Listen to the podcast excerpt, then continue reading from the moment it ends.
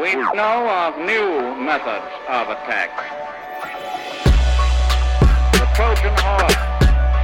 the Greetings and welcome to a. I mean, this is a very special installment of the Fifth Column podcast. We are particularly hungover Yeah. um, after a night of uh, drinking, drugs, and revelry.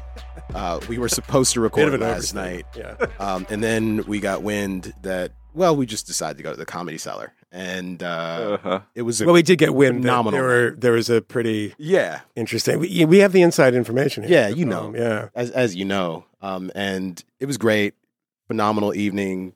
Damn, Kevin Hart showed up and did like a thirty minutes, About a thirty minute little set. more. You know, most people that do stuff that start like ten minute, kind Yeah. of 10, 15 minute stuff, and he absolutely killed. Oh my, he really killed. He I've was never, very very funny. I've never- I don't watch as much comedy as you do, Moynihan, but I've never seen anything funnier live. that was really. Yes. I was like hard to breathe. so the greatest thing about Kevin good. Hart is he's one of these guys that laughs on stage himself. yeah, yeah. which makes it a lot funnier. Dude, I, I've never seen him do that though. Yeah, Like, yeah. No, he's so up. taken by his own jokes. um, it was just too. It was too good, and it certainly amped up the whole thing. So, for as a special gift to all of you, what we'll do is just steal his material and Yep. sprinkle it into this podcast. Yeah, so we were supposed to what you get. record last night. So I texted. You know, my dick is so big. that's that's not actually what he said. Um, There's some good that's stuff. true. But um, yeah, we were supposed to record last night. Yes. Oh my God, Nancy Rommelman's Oh my coming in. God. Look at this. She's coming in should with only coffee. do morning recordings now. This is- yeah. one. I love the gravelly voice, and two, yeah. Nancy Rommelman just walked in with a tray of coffee. I know. Can you and believe this? Creamer. I Good know, lord. cream. Do you have any Splenda? this is sweet. Okay. There's some Chobani stuff. And by Oh the way, we're not fucking cutting this out. not at all. This is all Sorry. staying.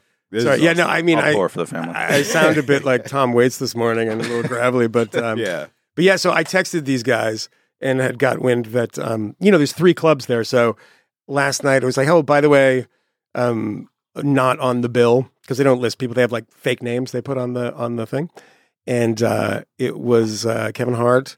Uh, Dave Chappelle had been there the previous night, and he was probably going to stop by, but we were told uh, by uh, reliable sources that he was probably too hungover to come back.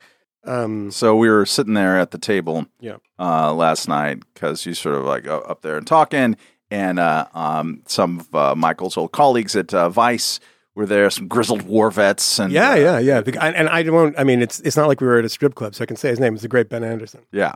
Um, And then Judy Gold strolls the by. great, the great Judy and Gold. she's like, "Moynihan, fuck you!" That's like an opening. She's like seven feet tall, and in such a and like she's like very, very left wing. And we it doesn't make a difference. We get along, but she's been in an interesting place now because she's uh, posting stuff on Instagram about Israel. In her account, I think is Judy J E W. D Y Gold, and so she's doing a lot of like Jewish stuff and talking about being Jewish. And Periel Aschenbrand, who's also a comic, um, is around their friends, and they've been doing stuff together. Um, also Jewish, and um, I think has a lot of family in Israel. So yeah, Judy. Um, when I did a piece uh, uh, uh, about comedy in college campuses, and Judy was one of the the people, which was deliberately chosen because she of her politics. It wasn't like a Dave Rubin or one of these. I mean, I don't even think he's an actual comedian, Dave Rubin I don't. Yeah. but it was it wasn't that kind of thing, you know. And so she's a kind of lefty person, and um, and so it was. There are a couple things about this piece that are pretty interesting. She told a joke that was so brutal eh, that, first of all, the response from people internally was like, "Oh God, I don't. We can't do this." The second thing about this is that when I was in the crowd, and so you have two cameras, right? One shooting her, and then you have um, you know cutaway shots to me and you know it's me and I, I think it's in the piece like me laughing or whatever the problem was is that one of the cameras that's on me the the b cam that's on me right over my shoulder is amy schumer Oh. right behind me and her and judy are friends and so shooting and amy schumer is laughing and stuff and she does this joke that is so fucking brutal and and you're warned here that uh, uh, Lefty Judy is making both a fat and a rape joke. But, you know, Sarah Huckabee Sanders was the press secretary at the time. And she says, you know, Sarah Huckabee Sanders is so gross and so fat, disgusting. You know, she went to Larry Nassar with a back problem and he was like, you know what, you're fine. Which is the, Oh, the cutaway is to Amy Schumer laughing. And so the people internally, the lawyers were like, we need like time codes to see the two sync cameras to make sure that she's laughing at that. Because and I'm like, we're not we didn't fake that. It's like, yeah, but we need to see it because she's laughing at a joke. That was that time. It was it was literally the subject of the piece was that about, you know, people getting in trouble for jokes. And Judy doesn't give a fuck. And she ended up writing a book, and should go buy her book, um, which um, I don't have a copy of. She claims that I'm thanked in it, but uh, a book about about you know the importance of free speech and comedy. It was around that era. There was a lot of it. So she's a, a lovely person. I disagree with her on almost everything, but uh, um, we're gonna have her on because she's fucking funny. Can I tell her her joke from last night? No God. Oh yeah. Yeah, Yeah. So she, go, she was Noam is in the middle of like talking to people about because Noam saw the um, the IDF video of all of the horrible butchery from the GoPro cameras and from the stationary cameras and the kibbutzim and stuff. Um, and so he's having this very serious conversation. Judy's trying to interrupt him. He's like, "No, I got Yeah. a joke. Yeah. Yeah. Got a joke." And the joke is, It was, by the way, like Gilbert telling a joke. It's like one of those Gilbert guys. Here's the joke. And it's just like a very, She literally told it three times in my hearing in the space of and it was. two I'm and a sorry, half but it was funny every. Time. I laughed harder Yeah. every single time. When you know what's coming, it's worse and better. Uh, you guys will probably have the delivery better, but basically it's like, a, yeah, yeah. So uh, queers for Palestine. Here are here's my pronouns. Were was. Yeah, like queers. It was queers in Palestine. Pronouns are were was. That is very very funny. So yeah, that was it was a fun night. It's it's funny that uh, this uh, uh, potential segwayable uh, thing like that was a different era. It was sort of like 2020 or even before your special, which everyone should go watch. It's really great. We'll put a link to it. Um, uh, it's like these sort of like whingy. Uh, comedy campus bookers like trying to figure Yeah. out how to like deal The, the, the, the, thing that you notice, by the way, immediately, and I realize this after when you see them. Um, there's three of them. Is that they're not? They don't. They're not comedy people. Uh, they, I mean, obviously they're on work on college campus, but you can tell immediately what they are. They're theater people, Mm, yeah, and that's a different jazz vibe. hands. Now they're all disinformation. And they're all experts. like, "We're being funny," and it's like, "No, you're not. That's not funny." Well, I had this this um like uh, oh wait a second, this is from a different era reaction yesterday with the link that I sent around to you guys. Um, the Washington Post uh, noisily withdrew a cartoon, a Michael Oh, Ramirez yes, cartoon. Michael yes, Ramirez has been cartooning for a thousand years. He's conservative. Used to work the LA Times forever. Um, uh, he's not my favorite cartoonist, to put it uh, uh, mildly.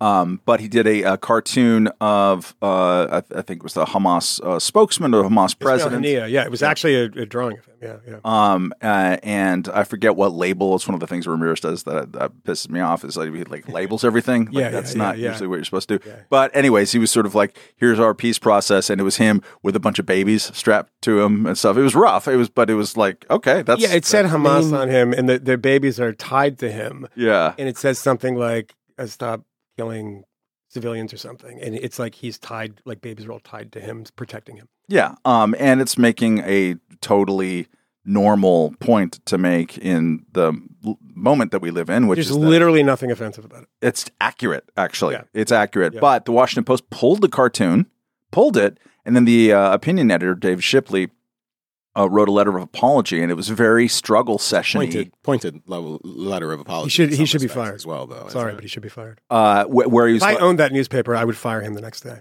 Uh, that newspaper, which is absolutely hemorrhaging money, um, like like uh, no other paper. Hemorrhaging Jeff Bezos's buddy. it? I was gonna say the owner is probably good for it. yes, yes, exactly. for better or worse. it's probably like a little trickle of blood, not a hemorrhage. I wonder what he's going to do with that I asset. mean, he just long bought in a new a new um, boss over there as Yeah, well, yeah, yeah. right? Yeah, Someone somebody from, from, the the, Murdoch Telegra- from the empire. Telegraph. Yeah, yeah, uh, yeah. Well, n- not Murdoch. Um, I don't. Maybe he was at some point, but he was. yeah. the I think Daily there was an affiliation at some point. That's, uh, yeah, he was a Daily Telegraph for a bit. Yeah. But that that whole that struggle session sense the in the uh, in the letter was like I didn't realize it at first um, that it was a uh, that it had potentially racist Bullshit. connotations Bullshit. and now I, I, I you know I'm I'm I'm now reflective about the error of my ways. I mean the Yeah, yeah, yeah, whole sure. thing was like at the heart of you know the summer of 2020 when all of the media lost its mind. It was like that all over again for a cartoon that was there's nothing wrong with. it. Nothing wrong. with it. And and I want to ask you guys something.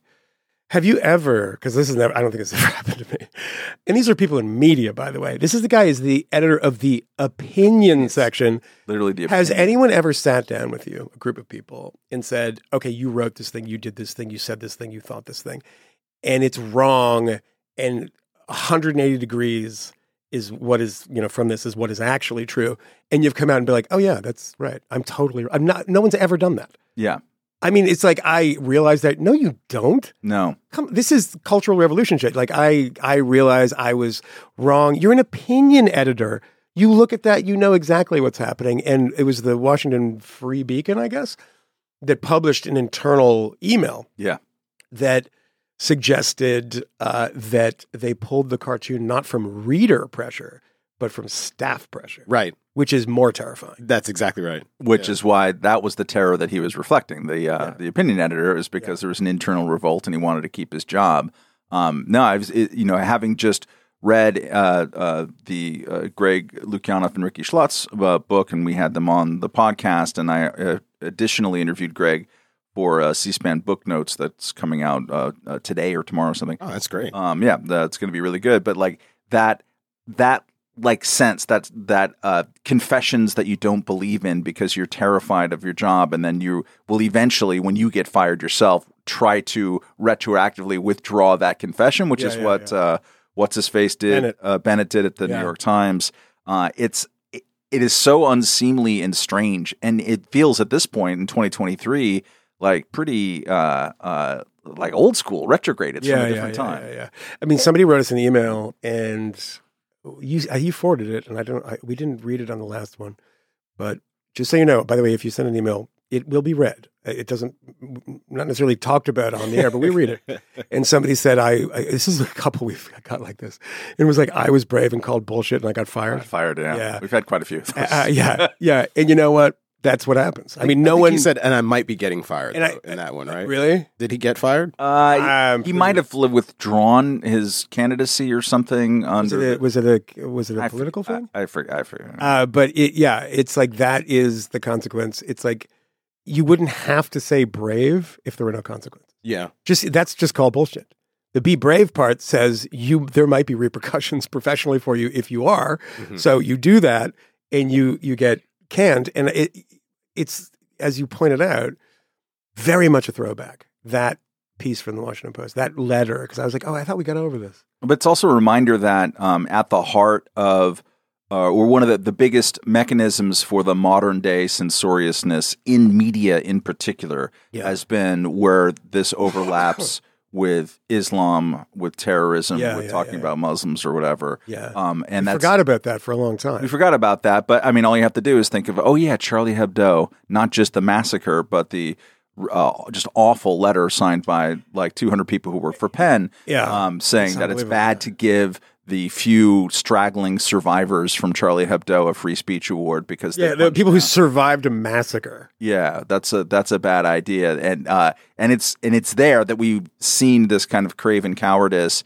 and um and blatant double standard. It's not even yeah, remotely cro- uh, cl- close. I mean, I saw I think uh, as recently as this week. Like another retrospective discussion, I think it was in Retro Report about Andre Serrano's Piss Christ, and of course it Oh, yeah, showed yeah, the, yeah. the Piss Christ, and and like I don't care, it's fine. I remember that. That's a that's a, an old school debate, and there is no sense at all that like you know we should be uh, mindful of Catholic sensibilities. There was Mick Jagger was on Saturday Night Live um, uh, uh, a couple of weeks ago and did this entire not very funny but still pretty good because Mick is always funny um, skit in which they're at a convent and they're trying to figure out um, who's been um, uh, who's the, been impersonating a uh, a nun so that he could have sex with all the nuns. Um, and there's uh, one of the characters on it is a guy with a beard, so you think it's obviously him, but then later on the it it turns out to be Mick Jagger, and it's just like it is foul. Like nuns talking about getting fucked by Mick Jagger for like Yeah, five okay. minutes. That's fine. And like, I, I don't think anyone complained about it anywhere. No. and, and think I mean, about it that used to be half Ja- a second with it used to be you know. James Donahue. What was that name? James Donahue, the Donahue that did the parents. You know, they, they always Yeah, have these yeah, fake names like parents research, blah blah blah. Yeah. And it used to be at least um, um, you know, 10, 20 people that would write, and I guarantee there was probably zero to that. But also, you know, the important thing that all of these things that have happened in the past, piss Christ, any mocking of uh, Catholicism, Christianity in general, uh, the church survived. The church is more prone to losing members from diddling of young boys than they are of jokes on SNL. Yeah. But I've told I told this a long time ago when this happened, but you know I'll tell it again for people who've maybe just started listening recently. But a long time ago, I pointed out that on Twitter when I used to actively tweet um, that the wire service, the photo wire service, the AP's photo wire service, AFP, I think too, wouldn't put the cover of Charlie Hebdo on the wire service. You Yeah. couldn't get it. And so, and they said that we would not. And there was not a depiction of Muhammad, by the way. They never said this. It was just a kind of Muslim guy in a cartoon saying like, you know, and it was it was great because it was like, you know, you you're doing this in my name. It was kind of a piss. It was actually kind of a defense of Islam, if I remember correctly, Yeah. in a way. It was like, don't do things and pretend that it's in in in Muhammad's name or whatever. So I tweeted something about the fact that Piss Christ you could get on the wire service. And they took it down. And I said, You guys are learning the wrong lesson from Oh, this. God. I'm not saying take I'm saying put the other one up. That's what I'm trying to point out here. And that was really stunning to me that that, that they, they actually took that down. But one other thing before we move on to, to other things in the news, we have a limited amount of time today Yeah. is um is somebody should do, and I'm sure somebody has done a just a compilation because we forgot about Islamist terror. It just kind of became a background issue in a lot of ways. But if you collect all of the attacks in Europe, even in the United States, you know, you have you have San Bernardino, you have the one at the army base, you have um, you know Pulse nightclub. That guy was an Islamist too. There's a bunch here and there, right?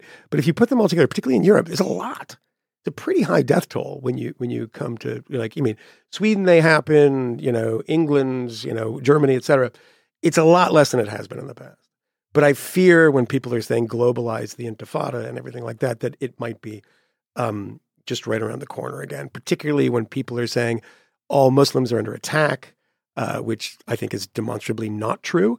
But you know, when people are saying that, it's like, okay, we need to. The, the real crazies in a time like this, you could see. I, mean, I don't know if is going to happen, but I'm just saying you could imagine someone saying, "We've got to take the fight to to the to the kufar, you know, to the infidels." But uh, one thing I, I sent to you guys this morning. But, I mean, don't you want to qualify everything that you just said by acknowledging what the president of the United States has said that What is white supremacy is the most dangerous terrorist threat to the nation? Uh, yes, and also that was this Karine. Jean Pierre and the vice year. president, and the vice president, uh, whose, whose name I don't remember.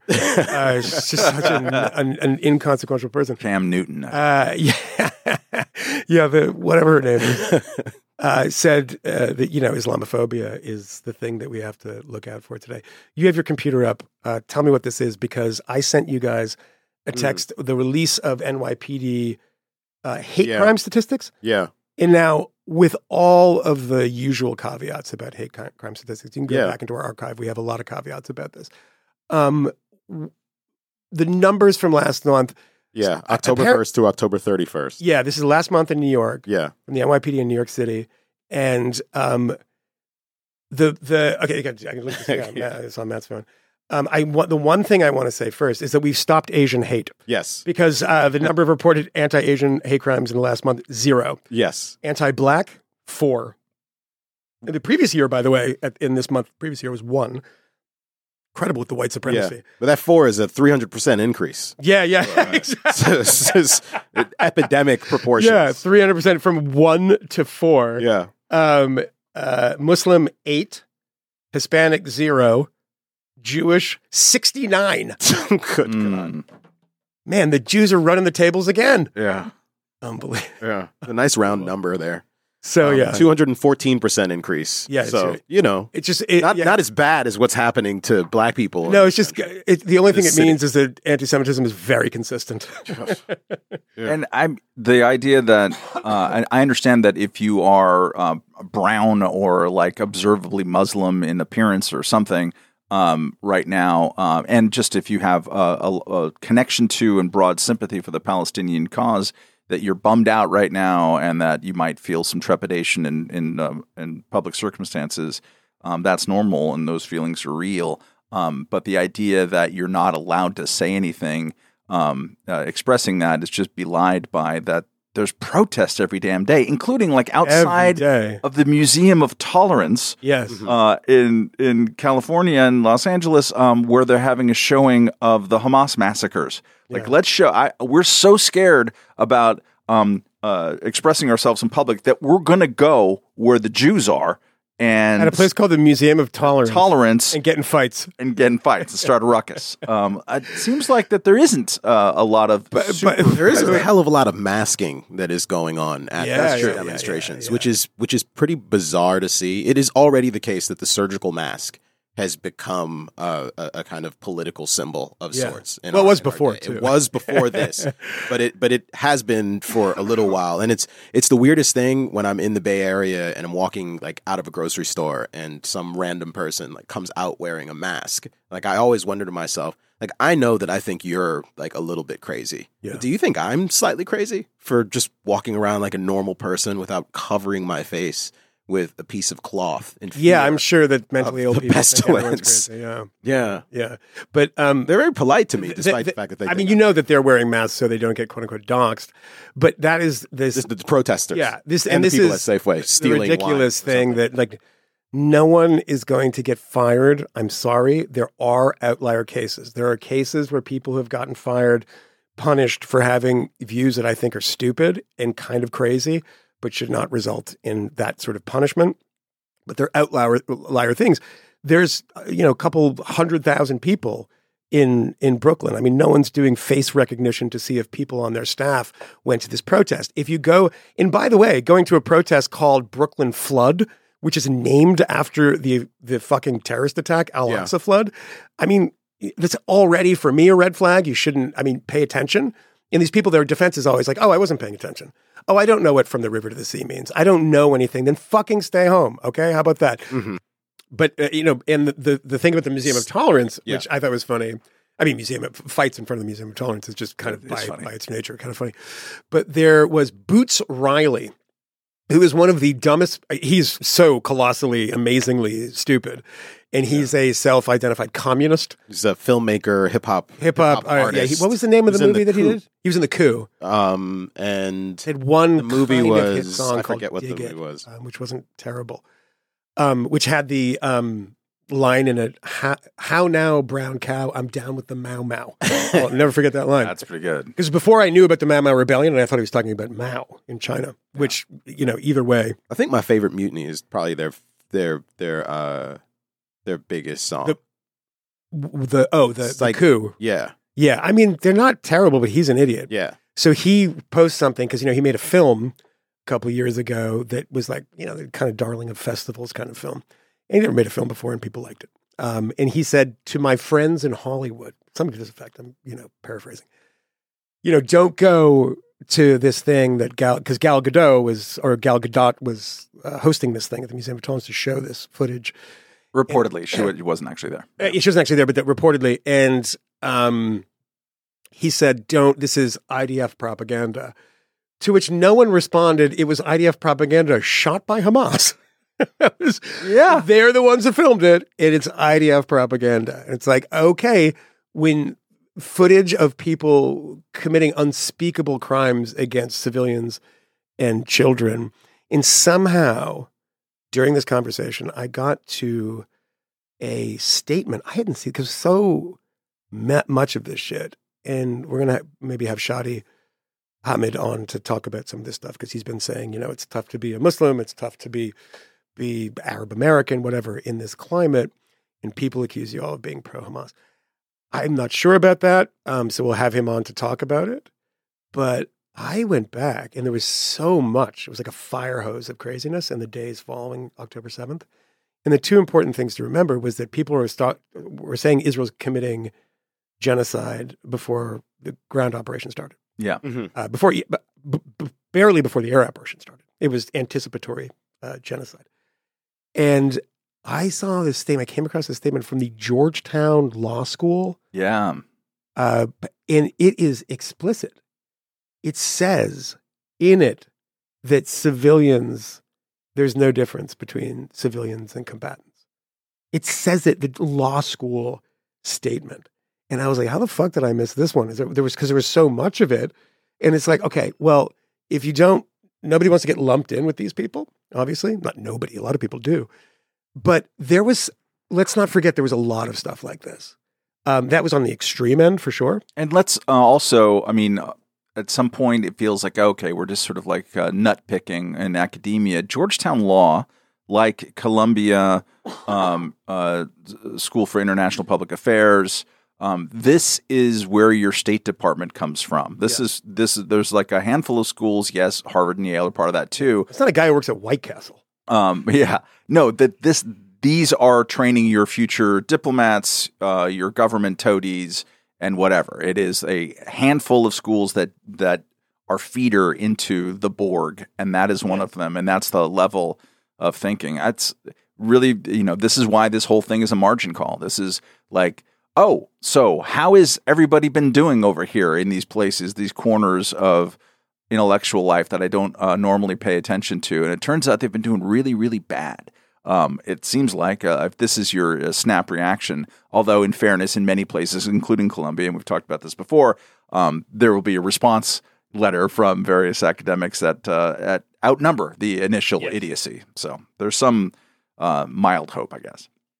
Well, uh, I think we should probably talk about some some other things. Um, Yeah, and yeah. it's it's been an interesting week in that there were some fairly consequential and important um, uh, races that were settled on Tuesday. Yeah. Um, some interesting uh, insights that might be gathered there. There was another presidential debate. While viewership has fallen off, like these What, are the do we have an idea what the running viewership was? Uh, I don't Yeah, it was a know drop exactly, off but it from was a the substantial drop off. From uh, the previous ones. Uh, it was like seven, eight million, something. The Yeah. um, and- Huh. Well, if you listen to Vivek, you hear what he said. No, He's like, what this did would have millions of uh, viewers if we got rid of you, NBC uh, people, and had Joe Rogan and Elon Musk host it. Oh, he- subtle. His subtlety is his middle name. Pandering fucking idiot. So I'm not thanks sure. for coming on the podcast. I'm not sure if that's actually true. It's not true. Um, it, and it's just because television is different now, and the clips would do hella numbers. But I mean, I can imagine some other constellations that would similarly do really, really well. But importantly, the people who are running to to lose to Donald Trump Yeah, um, here on this stage, and I don't actually know that that's true, but at the moment, it certainly looks true. Um, I turned it on and I was like, no Doug Burgum. Turned it off. Went to We're- the bar. We're all gathered to have a debate. Um, you had uh, Christy. Ron, Can't Christy, Nikki, Vivek. You can do it. Who else? Who was the last person who was there? Was it? Wow, you fucking racist. Oh, Tim. Yeah. Uncle Yeah. Tim. Oh, yeah. I, I kid. Yeah. Just- Wow. Um, Unbelievable. on on the stage, um, Erasure. I I I know you watched most of it, Welch. Moynihan. It sounds like you watched some of it. I watched all of it. I, I, No, oh, you watched all of it. yeah, okay, yeah, you yeah. watched I, all of it. I had to Meg- do Welch Meg, watched Megyn some. Kelly show, and, and I was Um, like, I, I guess I should watch it. Yeah, and I, I checked I checked out the highlights. I didn't watch. I was in the air actually when the debate was happening. Um, but but what were the key takeaways from your standpoints apart from the what the three inch heels joke, which has been um, described as misogynistic, despite the fact that it Everyone- was half everyone should shut the fuck actually up. primarily aimed at Ron DeSantis. it, Nikki Haley. I mean, look, it- it- I don't like this idea that you always have to, at the end of a debate, say, "Oh, who won?" Yeah, different people won for different people. Yeah. Um, uh, the consensus is always, or has been, past couple of debates that Nikki Haley's done very well. Nikki Haley did do well, but what ruined it for me for Nikki Haley was after that comment, hmm she got a chance to respond, and she said two things that made no sense. yeah. And I was like, and the crowd, it shows you that the crowd doesn't even They care. don't care. They clapped for it. They're like, yeah. And it's like, yeah, she was like, those heels are ammunition. yeah. They're six inches, and I have to be able to run in them. Yeah. I, I don't know what that means. Like running away from crowds. I don't. Yeah. And she's like, and I those think heels, she meant to say that they're they're like a weapon. Yeah, they're ammunition. They're Yeah. active heels. Yeah. Yeah. And I was like, what the fuck is she talking Doesn't about? make People are any like sense. cheering. She's Iraqi. She's going to throw it at somebody's head. I think at some point she also said threw it at in George Bush. response to Vivek, there was a moment where she, they called were him talking scum. about TikTok, and she said something like, "Keep my daughter's name out, out of, of your voice. And she meant, yeah, everyone Yeah. was stumbling. And, and she, at the end of that, the only natural response in the whole debate from anyone because it's so fucking canned. All these Yes. people. And by the way, nobody wants to hear it. Nobody will say it. Nobody says it on cable. Nobody says it. You know, among in the right wing uh, sort of media sphere. Chris Christie's good at it. By the way, when he's not when he's not on script, Mm-hmm. he's he's a very fluid politician and he's very bright and he's good on his feet. Like Vivek is like you, you see when he's like I've got to do the line about this and he's like Elon and you know he the first question they're like Lester Holt is like uh, so what do you think about I don't know like inflation and he's like you know what the problem is is like the media and it's you guys at NBC who lied about the Russia host and he was like yeah. And it's like oh for God fucking sake. This is the most pandering stupid. And as I said on Megyn Kelly show is that it's a bunch of people with the exception of Christie and I mean it's not I just look look it's Vivek doing a bad Trump impression. And he's like the media and like Elon. He's just hitting all these fucking points and being unbelievably annoying about it. But it's like, what does it all matter? They're all going to lose anyway. It's the race for second place. No one at this point that attacks on Trump. I mean, take away Tim Scott. hmm Then you're left with Vivek, basically, who could have a future in a Trump administration, who said many times that he doesn't want that hmm and says this that he's not running for VP or running for a place in a cabinet or running for some other position. So if he says that, maybe he'll go back on it because he's full of shit on a lot of things.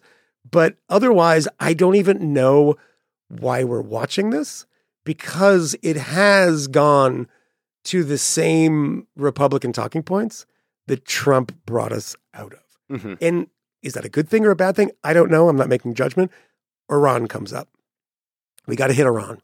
Tim Scott says it's like we have to like bomb Iran. We have to like effectively go in there and then, you know, whoever the next person is, it's like we have to go in and make sure that if our not a hair on an American soldier's head, because you know, Iranian backed militias have attacked American Uh-huh. Bases. on, bases. yeah, with- in, with in drones Syria and. Iraq and Yeah. stuff. And it's just like we have to take him out at the source. And I'm like, wow, this is okay. So we're bo- we're we're boomeranging back Yeah. to where how Republican rhetoric was. And again, I'm not making a judgment about this. I think it would be disastrous if to attack Iran right now. it sounds But like a joke. It sounds like a bad, bad idea. But just in general, like just observationally, it's like, oh, we are to this place. I didn't hear a lot of people talking about the working class, um, which Mm-hmm. you know Trump did a lot of um, always, and even when it was in a coded way and not like the work saying the working class. He's like, you know, you people, the good people, then the elites. A couple of elites things from Vivek, but Vivek is um, it, it, it just I think at this point a total embarrassment. I mean, I think he was a complete fool and made a fool of himself. Mm. So that's just me. Um, and most importantly, I think Nikki looked the best. I think she, the white dress was really nice. Yeah, it's good. Hmm. She had a good look. like, yeah. uh, uh, she, she did call him scum. That was like the most honest moment. she hates him so much. She hates- you could It- tell. I just You she said tell. like, she In didn't la- lean into the mic Yeah. either. She was like, "See, "You're scum." Yeah, Jeez. I mean, and And what is the it, the last one where she, that, she too, told 'cause him he um he ever listening to him made her feel stupider. yeah, yeah, yeah. Which I mean, Yeah. that actually was felt pretty natural as Yeah. well. Yeah. But you know, the, he got booed Yeah. because he mentioned her Her daughter. daughter. Yeah, it, using it was just a really stupid, stupid point. stupid line. He's like, she's on TikTok. It's Yeah. like, yeah, but she's also an adult. Like, who cares? I do think it's interesting that the the Washington Post story about the debate, the title of it was the most memorable lines from the third Republican presidential debate. And the very first one is I wear heels. They're not for fashion statement. They're for ammunition. Again, it doesn't make a hell of a lot of No. sense. It's just how does this relate to the lives of American people? What Zero. does this suggest about the Yeah. Republican Party's affirmative vision for America?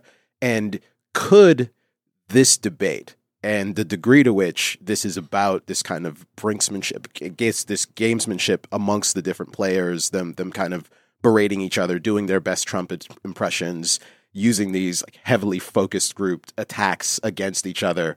Like, is this indicative of whatever the hell the Republicans are doing nationally that is making it less likely that they're going to beat their Democratic rivals in certain circumstances? I Yeah. think you. I sent a link to you guys about uh, a school board um, race in I think it was in Pennsylvania where there were like five seats that were up for grabs that had been previously occupied by conservatives who seemed to have yeah. you know been able to seize control of the school board in the wake of a lot of uh, like woke excesses.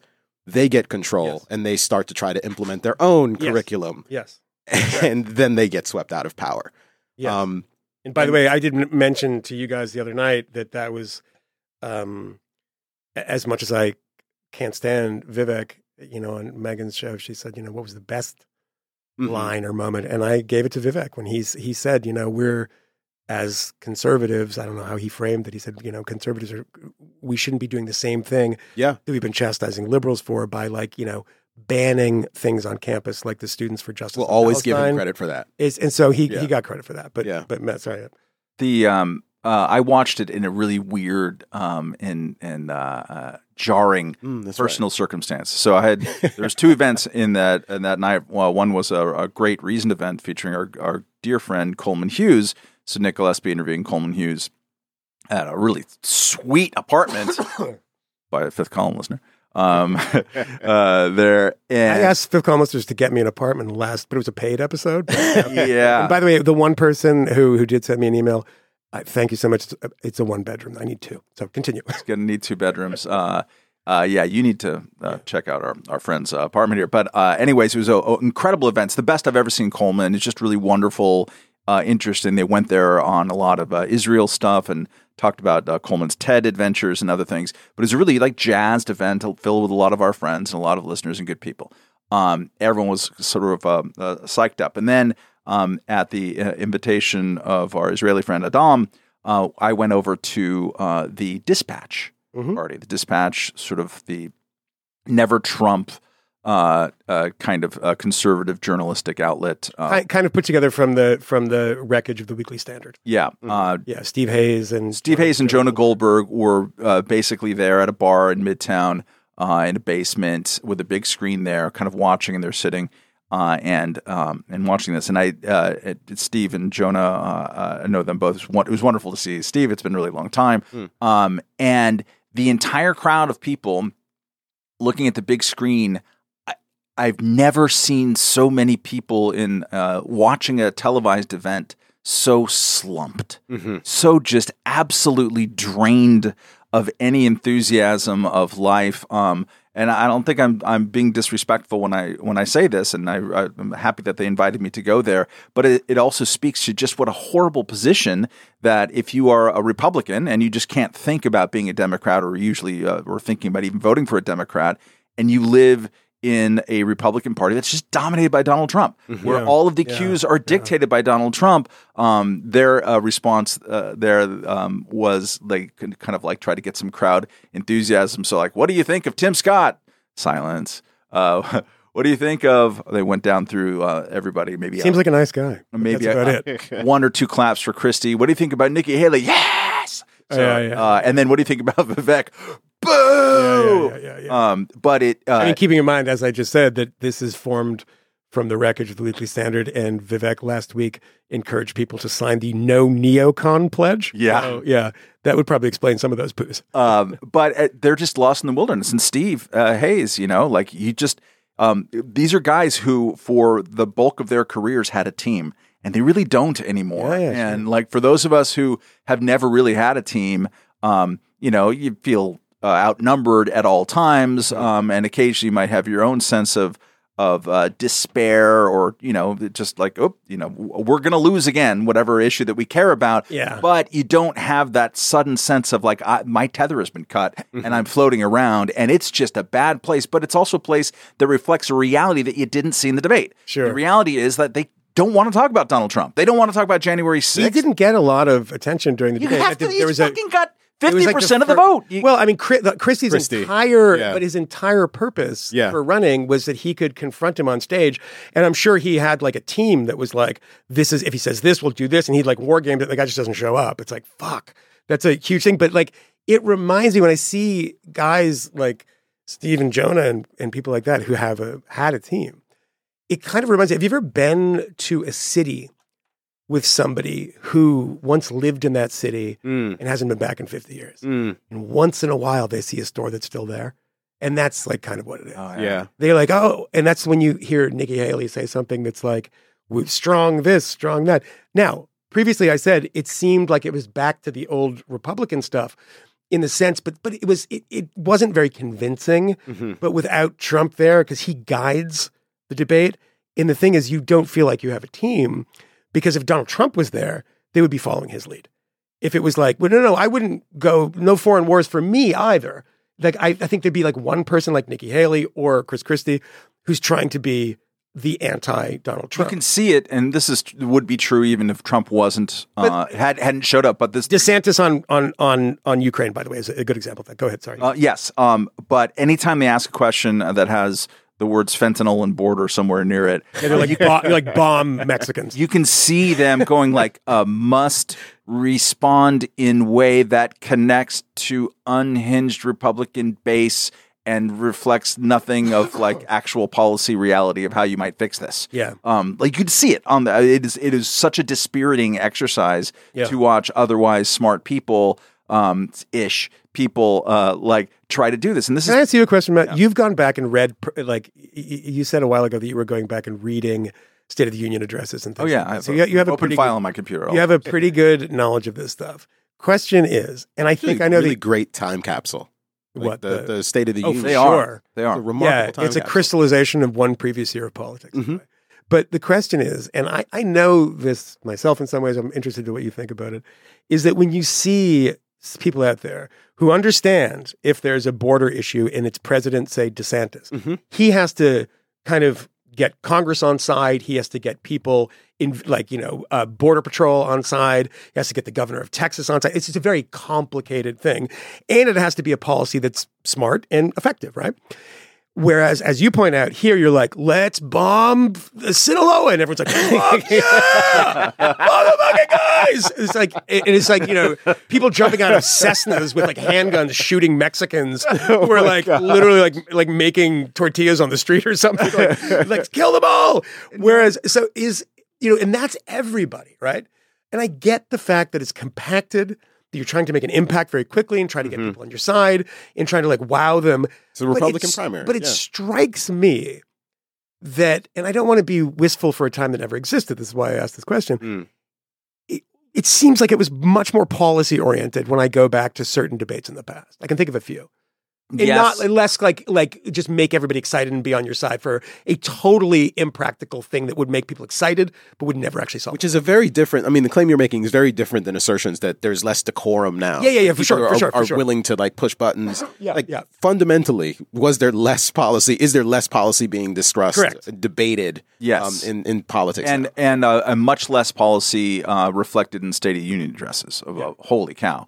Um, and also in in uh, political party platforms. It's kind of uh, I mean the, the Republican Party didn't have one last time. yeah, yeah, Which yeah. is crazy. Yeah, they yeah. control V'd it from the 2016 election. Uh, yeah, there's much less policy, and um, I mean, people. uh, There's a Reagan-sized hole in uh, Republican politics and arguably in American politics because um, he did talk about policy, or the, there's a policy referent to his rhetoric that was all about connecting emotionally. Like he did that better than um, probably any politician of our lifetime, I would say. And he understood policy very well. Um, when you see, there's a, a academic at the Hoover Institution at Stanford named Kiron Skinner who put together. It was called Reagan in his own hand or something like that. Yeah. Because he wrote all of his radios because he used to give these things like on AM radio that were like little editorials, and he wrote them himself. And he wrote them out, and like you're like, well, of course he wrote them. Like, no, no, no, politicians don't write anything. And he wrote them himself, and he was very, very um, clever and, and smart about policy. And and I don't get that sense that even privately, Mhm. um, many people that are running, Vivek seems like somebody who just who is very good at consuming information.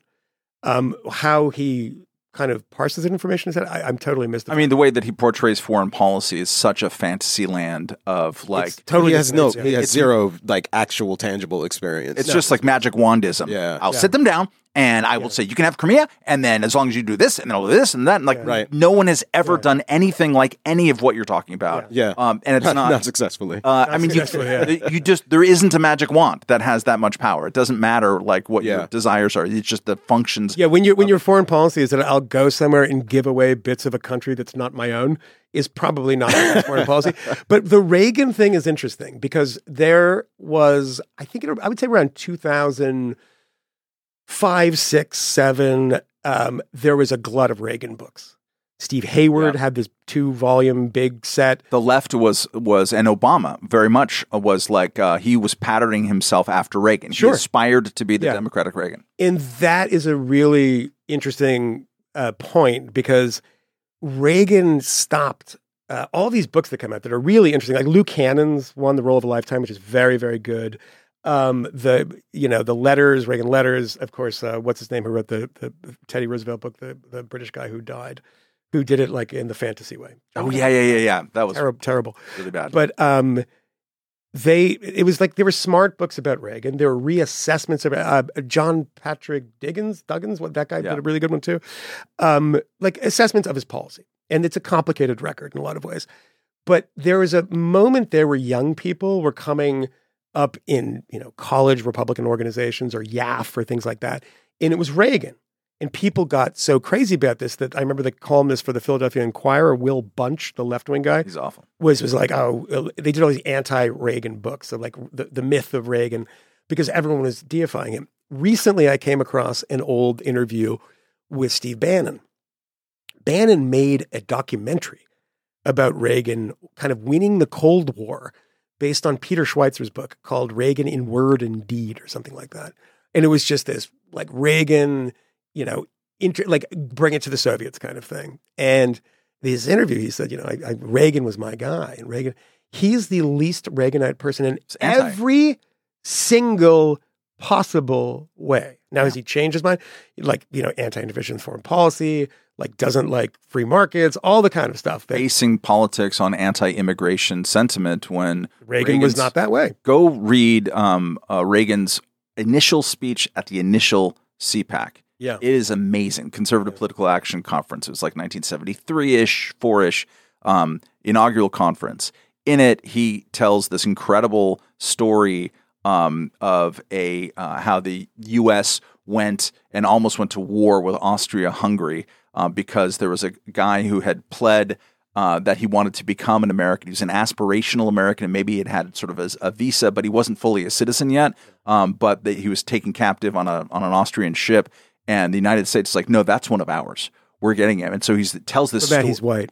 Tells this story. By He's- the way, he was Hungarian, so Yeah. you know a little, They- little as, swarthy as- around the edges. as, Don, as Donald Trump said, we don't we want immigrants, but not from shithole countries. We want them from like Norway, Uh, which is, by the way, like I have to. It was like the most racist thing he's ever said. He like literally picked Norway. yeah, You could have picked so many countries. Like, what is the whitest tall? country Are on they tall It's- white, nice skin? It's like, I'm, like I'm laughing, but I don't agree with the assessment. Well, I mean, it, when you say Norway, I, I mean, I, is it because it's the most efficient government in the world? Yeah, he doesn't know anything. Yeah, he doesn't know anything. That's also true. Uh, but anyways, he was all at this this sort of the sense of aspirational um, that um, uh, you know people overuse this uh, shining city on the hill, um, which Yeah, he yeah. debuted in that that he inaugurated in that speech.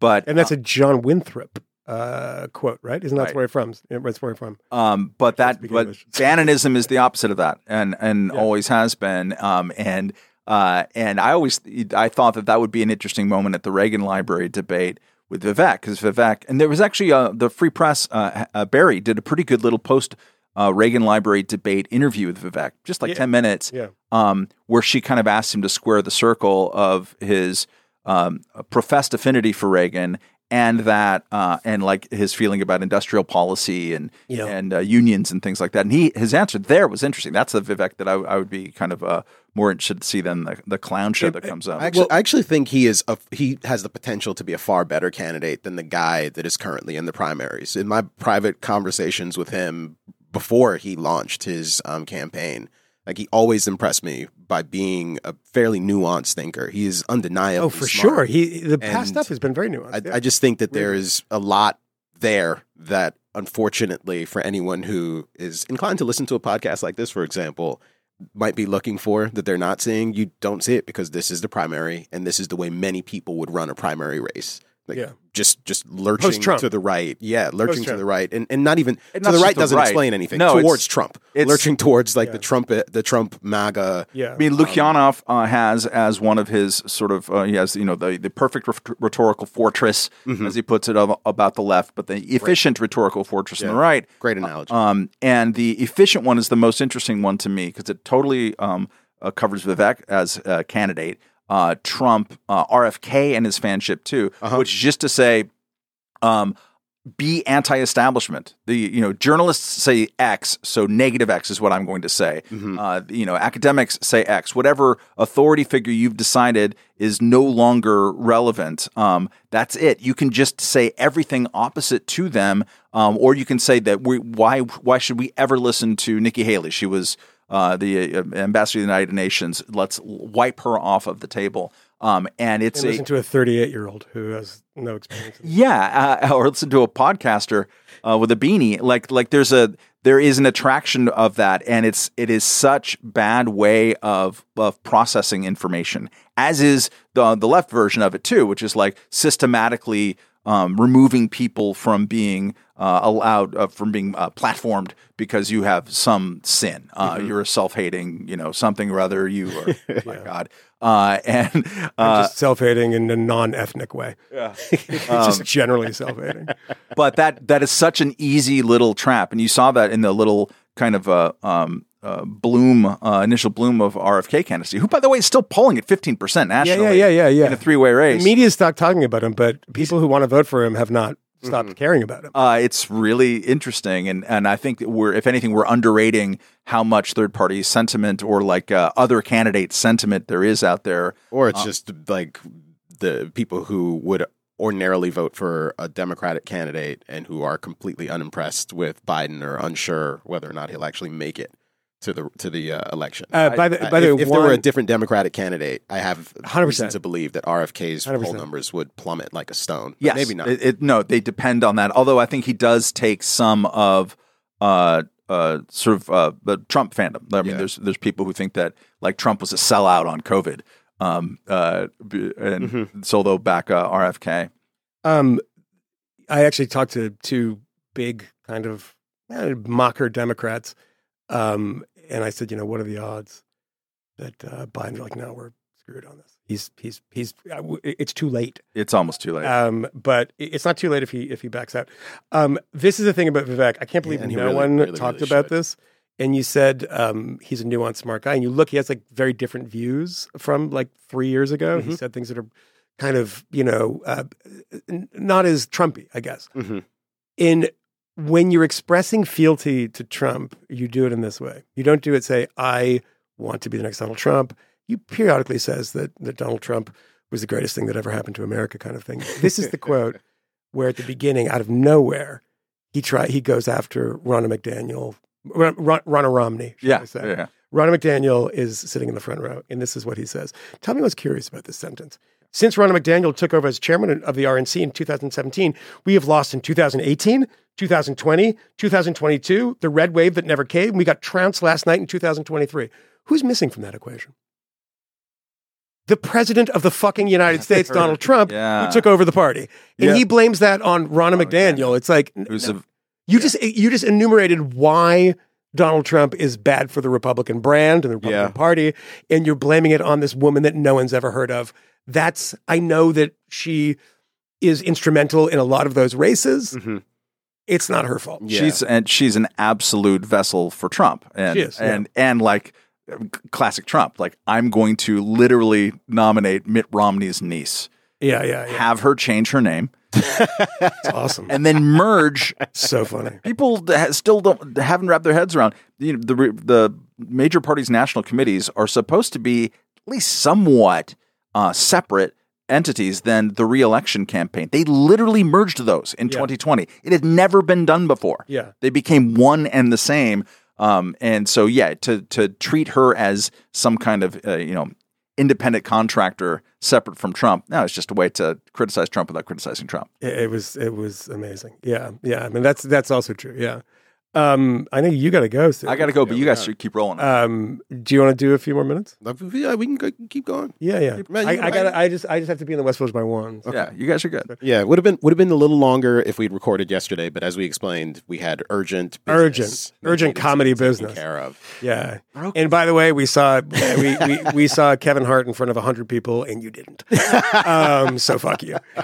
Well, no, there's, they, there's I saw it when he was on Conan with uh, my daughter was watching, and the whole joke is that he sold out 53,000 people. And this is Stadium. these are the reasons why like New York will always have a special place in my heart. Like where else in the world do you have like two nights in a row Conan O'Brien is doing something over I saw BAM, Conan at the same night you can go hang out with Coleman and Yeah, yeah, yeah, yeah. Dispatch to watch the debate. Yeah. And like the following evening you go over to the comedy cellar and on a random Thursday night, Yeah. like massive comedians just kind of show up and do sets for people. And uh, what was the ticket? At, what's the price for the ticket at the door? 15 bucks. like that. I mean, come on. Yeah. Are you kidding me? Yeah, 15 Like it was hours and hours of content, hours and it hours. was brilliant and wonderful. Yeah. Only Matt- in New Matt York Rife do you have an experience funny. like that. Matt Rife. Only was- New I didn't. I don't. Apparently, he's some He's big. TikTok guy's Yeah. big. He was. He was funny too. He's very handsome. That's Yeah. the A thing. bit He's, too very- handsome. he's a bit too All right. handsome. But Well, get yeah, to your yeah, that train, was that was fun. And we'll uh, see you soon. and we'll see you soon. We care about And, you. uh, we care about you. We're going to keep going for a second. And I will Keep say going. this.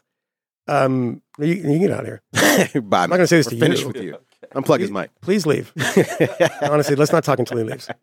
Just keep walking. Okay, so the door to the left. All right. Can you close it behind you? Thank you so much. Uh, you're right. Actually, I was thinking about that today of that the tax that one pays to live in the city is Yes. the fact that I got on the train this morning and there was a guy sleeping on the floor Yeah. of the tra- on the floor, like Yeah, on the. yeah. It was just like not on the seats. They usually Yeah. take up the seats, and I was like, "Well, that's respectful. I can sit and just Yeah. right." The- And the, rat pandemic. yeah, like people the are screaming, like the taxes. It's yeah, all terrible. The, bizarre immigration situation. Yeah, It's we don't- manageable. live here. Yeah, that's really Yeah. crazy. We don't live here for no reason. I mean, there's it's like it's a great city in so many ways. It sucks politically in so many ways, Mhm. but there are a lot of benefits. So Yeah, that- it's. that's that's true. I've heard it described as uh, as the resource curse. You know, it's, Yeah, it's sure. not natural resources there. It's something else. The, the Yes. kind of coming together of people in a particular place, and all of the brilliant, wonderful cultural things that happen there, and the horrible, awful cultural things that happen there as well. For sure. it's, it's what's so odd about like the. the in the recent years, um, in this era of reactionary protest, and reactionary is actually a word we should talk a little bit about if we have a little time here. Yeah, sure, I sure. saw um, a spat, a Twitter spat between Rikki, who was just on the podcast, Rikki Yes. Schlott, who uh, co-authored um, the the book with Re- with uh, Greg uh, Lukianoff, and uh, Chris Rufo, who's previously been on the podcast, and with whom I have uh, apparently a blood feud of some yeah, sort. you guys are. Yeah, Um, although only I'm involved in it now because he won't he won't talk to me, and even though we might Yeah. be in the same uh, county zip code building in a couple of days, uh, I don't think we'll have a conversation there either. Despite the fact that I'm very very willing. Um, I don't but I, understand. I saw a beef between the two of them about uh, something related to FIRE, and for whatever reason, like Rufo has been assailing FIRE at, like every opportunity Yeah. to suggest that they are somehow like bad for the country in a fundamental way. well, what he means is bad for his free cause. because a free advocating for free speech is is is cause neutral, and he's like, you're not doing it for the cause. Yeah. In Like, what is for- FIRE's response to fixing the university? Well, that's not that's actually not- FIRE's no, job. That's not their remit. Civil liberties organization. They- yeah, they- what is the response of fucking McDonald's to fixing the university? It's like, well, there's one on campus. Like, I don't know. That's about as close as you get. No, their job is not to fix the university. It is to defend people within the university environment.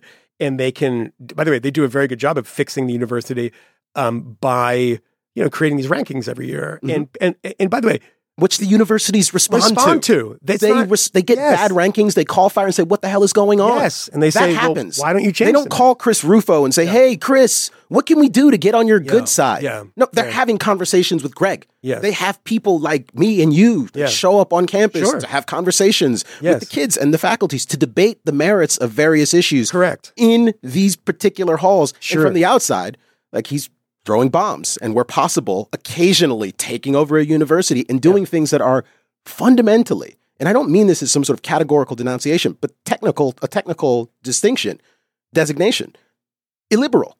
Yeah, yeah. You can't talk about this here. I, I have a lot of people who like this podcast, like you, um, and say, "Well," and I, you know what? I'll be honest. I don't think I don't think they're wrong about this. Is that Chris Rufo uh, periodically like ferrets out interesting information? Sure. Um, we had a friend who really doesn't like him, who said that his book was good Mhm. um, because it it wasn't Like the uh, bomb- history of ideas. yeah, it wasn't bomb Yeah. throwing, and they said it was really good. And I am absolutely willing to believe that. And I have no animosity towards Chris at all. I just, uh, you know, the, if he doesn't talk to you and you guys don't debate these things, I just like the old school partisan review, you know, letters page where people would argue with each other and be like, no, this guy's, and you know, they're, they're, they're kind of on the same side. You know, I don't know if we are with him, but having that debate is important uh-huh. because what this is the moment, particularly the Israel stuff. This is the moment when you when you get to figure out, and you get it. It, it shows itself quite obviously whether people bel believe in the principle or the cause, Right. and these are different things. Yeah. He believes in a cause. That's fine, but don't pretend you believe in the principle because the free speech stuff is like, are you going to be there, Chris Rufo, if a school board is taken over by somebody, and instead of having the 1619 project, they have, um, you know, a Glenn Beck kind of book about American history. Is that okay for you? Well, yes, because you agree with it. I mean, generally agree with it. I would I generally agree with it? Probably not. But like, I'm more interested in the standards that one keeps, in the balance that one has in that situation, because it's important to me. You know, people like Chris Rufo, and look, I, let me let me let me retract that. I don't know what Chris Rufo thinks about this, but people like this, because I've heard a lot of this, have no trust in the individual, and the entire entire point of Uh-huh. my existence is to trust the individual. Yeah. That's why I don't like the state getting involved in individual decisions. Mm-hmm. I will always defer to the individual. There are times when that doesn't work. You know, in the in the economics version, we call that a market failure. But there's times I did individual failure. It happens, right? Uh-huh. But more often than not, I'm I'm I'm listing towards that. And if you give people two books that are kind of on the opposite side or have different conclusions about American history, about something, um, I trust the individual to read through those. Yes. But they're children. No, Yeah. no, no, no, no, no, no. Either you don't have children or your children are dumb. That your children might be dumb. I'm gonna I'm gonna allow that your children might be really fucking stupid. Yeah. But when people write into this podcast, and we've got some, you know, angry responses to this, and some people that were like, yeah, no, actually, I think that's right. Is that why do you, Moynihan, send your kid to a very progressive school? Is because I have an enormous amount of trust in my daughter, Mhm. and she reads things, and I've told you some of the things she said. She's surrounded always by this very particular way of viewing the world. And she is hilariously reactionary about it. and she's like, What? That's stupid. That doesn't make any sense. You know, like she was had an assignment about like what does it mean to be an American? I've never talked to her about this. And her response was hilarious and exactly what I feel. And I don't think her teacher appreciated that. But she was not introduced to those concepts, but she has a pretty active brain. People who want to control the curriculum of their school in one direction, one Right. kind of, you have no trust in your children. I mean, I trust that my daughter can read, uh, you know, when she's a little older, Howard Zinn, Mhm. or you know, the children's version of Ibram X. Kendi's book, which is well, they're all the children's version. I think they're written like a children's version, and I I can imagine my daughter would come to me and talk to me about it, and I'd be like, well, I think that's bullshit, and here's why Yeah. and we would have a nice conversation. That's the conversation. People believe that they kids go to universities and they come back for Thanksgiving the first time and they have blue hair and, and Yeah. you know studs in their nose Yeah. and tattoos and they talk about wanting to overthrow capitalism. Mhm. Possibly, Yeah. but if that, happens, sometimes. that happens, it's it's on your kid and it's on you as a parent because I don't know what you're teaching them that they'd be so susceptible to some half-wit academic. Yeah, the, the the presumption appears to be that there can only ever be competing fiefdoms of kind of ideological Correct. homogeneity. Yeah. Like those that's the goal. Like either, you know, you leave things as they are, any sort of classical liberal norms will ultimately lead Yeah. to left-wing domination, the long march through the campuses and institutions, Yeah. etc. Or like we have to we have to yeah. counter Yeah. counter propagandize Yes, that And- seems to be the and the assertion that we could actually pursue like pluralism that there might actually be an interest in having not uh, ideological conformity be the standard for american education um, of, of whatever vintage but an actual determination to try to cultivate critical thinking like sober analysis of complicated issues Yeah, yeah. like actually reading source material from a bunch of different contexts i keep having people ask stupid questions like why why should it be illegal to talk about you know creationism in school i'm saying you know there's the establishment clause in the constitution so that's part of Yeah. the problem but in truth like you can talk about Of course, you can. creationism in and, and, and, and, and by the way, you, do. should. and you should. I mean, are you kidding me? I know like by the the, way, pantheon of like Greek perspectives Yes. on and Roman perspectives on the origin of history. I, I know all about Egyptian gods because I learned about that in Yes. public school. And they're not true. It's actually important and valuable information to have so that you can understand the broad uh, spectrum of literature that you're going to be exposed to. And in much the same way, one actually needs to understand unifying scientific concepts like evolution, for example. You don't actually need that. You don't need a grounding in the the biblical uh, representation of what happened in creation. Although you should be exposed to it, and you will be. Um, but you don't need that in order to understand like the technical aspects of biochemistry and and all sorts of other important topics in the, The- same way that you need I, and I an think that the of kind of evolution. Rufo, That's the problem. the uh, and again, I don't want to attribute this to him, but I, it's like kind of people in his universe. I don't understand the difference between teaching about and proselytizing for. Yes, Right? I mean, if someone They won't- "You they won't- they won't accept the distinction Creationism. It's like no, yeah. no. There are people who believe this. Uh-huh. There are lots of them. This is what they believe.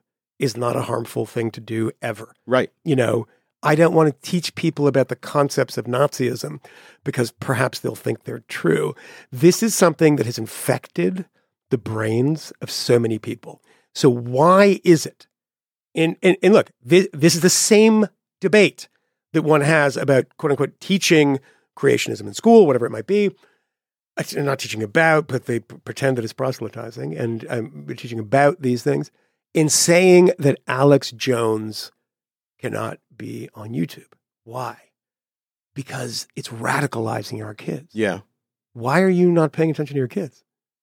Why are you allowing your children to sit on a computer for 20 hours a day and be radicalized? You're not counter programming them in, at the dinner table.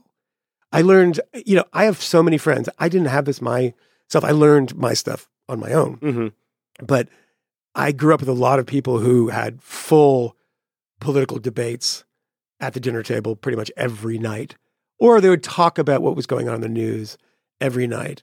The thing that you cannot be exposed to bad ideas because you might not um, be able to deflect those bad ideas with good ideas Mhm. is going to always be a, a, a truism. It's Yeah. always going to be true in, in Yeah, yeah. life. You're always going to come across, across ideas at some point that might be alluring, they might be sort of semi convincing, that you don't have an immediate access to the refutation. of. hmm So what does that do? Well, just keep it from them. Yeah. That's not That's, the way that's not how it. you combat bad ideas. because if you if, it doesn't work. It's not durable. It fucking TikTok sucks, yeah. Instagram sucks, the internet sucks, YouTube sucks, whatever. They also have amazing, amazing things about them. If you go back in human history and you don't believe that bad ideas existed before, hmm and they existed in very large numbers, but just spread in different ways, Mhm. the human brain has an incredible capacity to believe things that are not true because they want them to be true. This is uh, this is true about religion. This is true about politics. True about most everything.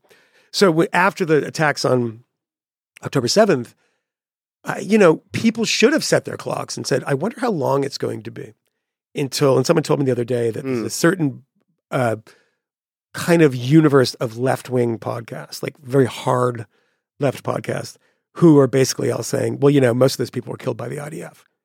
In response, they were Amazing. Like and how like- many how many of these weird narratives there are. Either it didn't So really many. happen, or it was actually the Jews, Yeah. or Hamas did it, but it wasn't as bad as you wasn't say. bad as you say. Or Hamas did it, and aren't they heroic? yeah, Like they had to do yeah, this. yeah. What else could you expect? They live in an open I air meant I prison, et tripped. cetera, et I beheaded by mistake. Yeah. I fell in the. Well, there, there were no you know? beheadings. I mean, that's the most important thing. There were no Yeah, beheadings yeah, whatsoever. How could you think there were beheadings? These are not the, the fundamental issues in my estimation. And they don't. I mean, look. it, it, the, initially, I think Jonah Goldberg had a column soon after, maybe two days after, in the Los Angeles Times. He's written a column for them for a long time, and Mm. it said something about um, the raping, Mhm, and they issued a correction.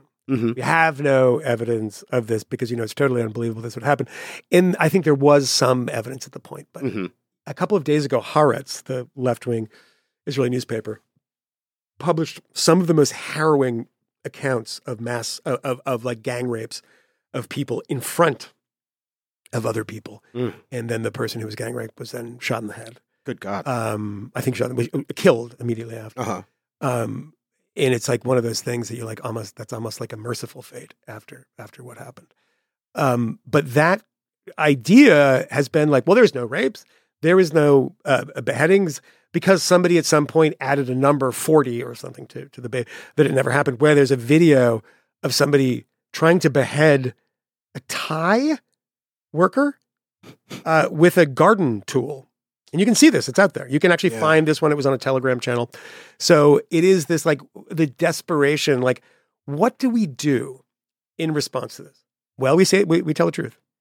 The Israelis are allowing journalists and people to watch some of this footage so they understand what they're dealing with. And of course, now, as we said earlier, that's called propaganda. Um, and in the, you know, by the way, propaganda as its earliest usages was not a pejorative term. Mhm. I mean, the, the, the, the Joseph Goebbels ministry was literally called the Ministry of Propaganda and Enlightenment Mhm. and that was not like we're bad. It was that was a positive term, but that counter programming, like we don't need government, Biden administration, Trump administration would never do this. Uh, disinformation experts, university disinformation to go out there and like, I'm going to create a paper. It's like I know Right. how this happens. Yeah, the objection to that stuff is on free speech grounds. Yes, This is this is why we're concerned about that. yeah, I don't want this stuff to go away.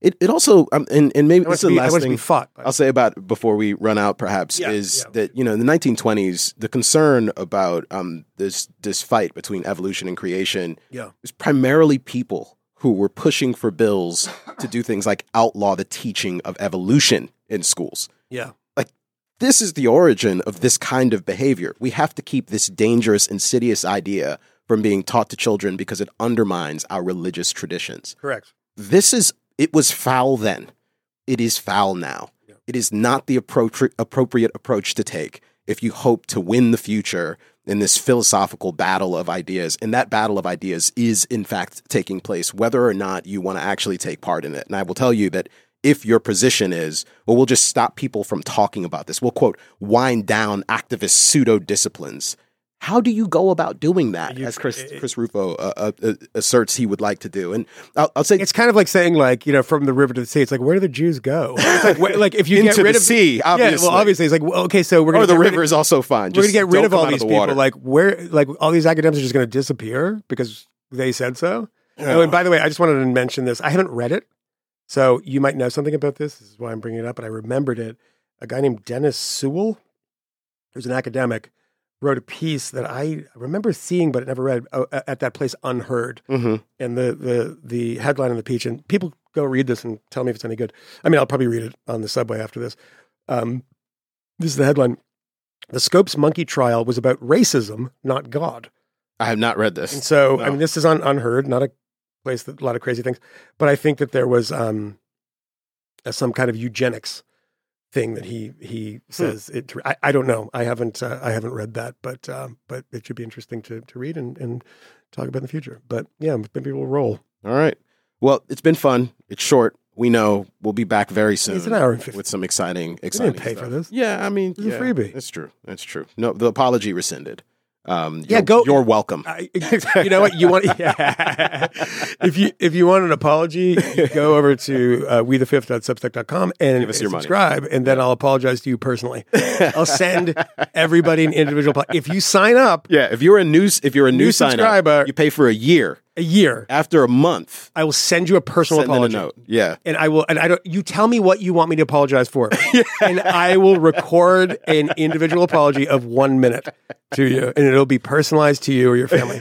One year subscription. Yeah. In the next seven days, between November Yeah. 10th and November 17th, your apology. You can only make your re- request like after a month or so. We don't want any weird like thing where you get your thing, you like disputing charges on. Yeah, yeah, yeah. Don't, play Don't- games with us. don't be playing games with Don't play Stripe. game. we need your money. Yeah, we need your money. Okay.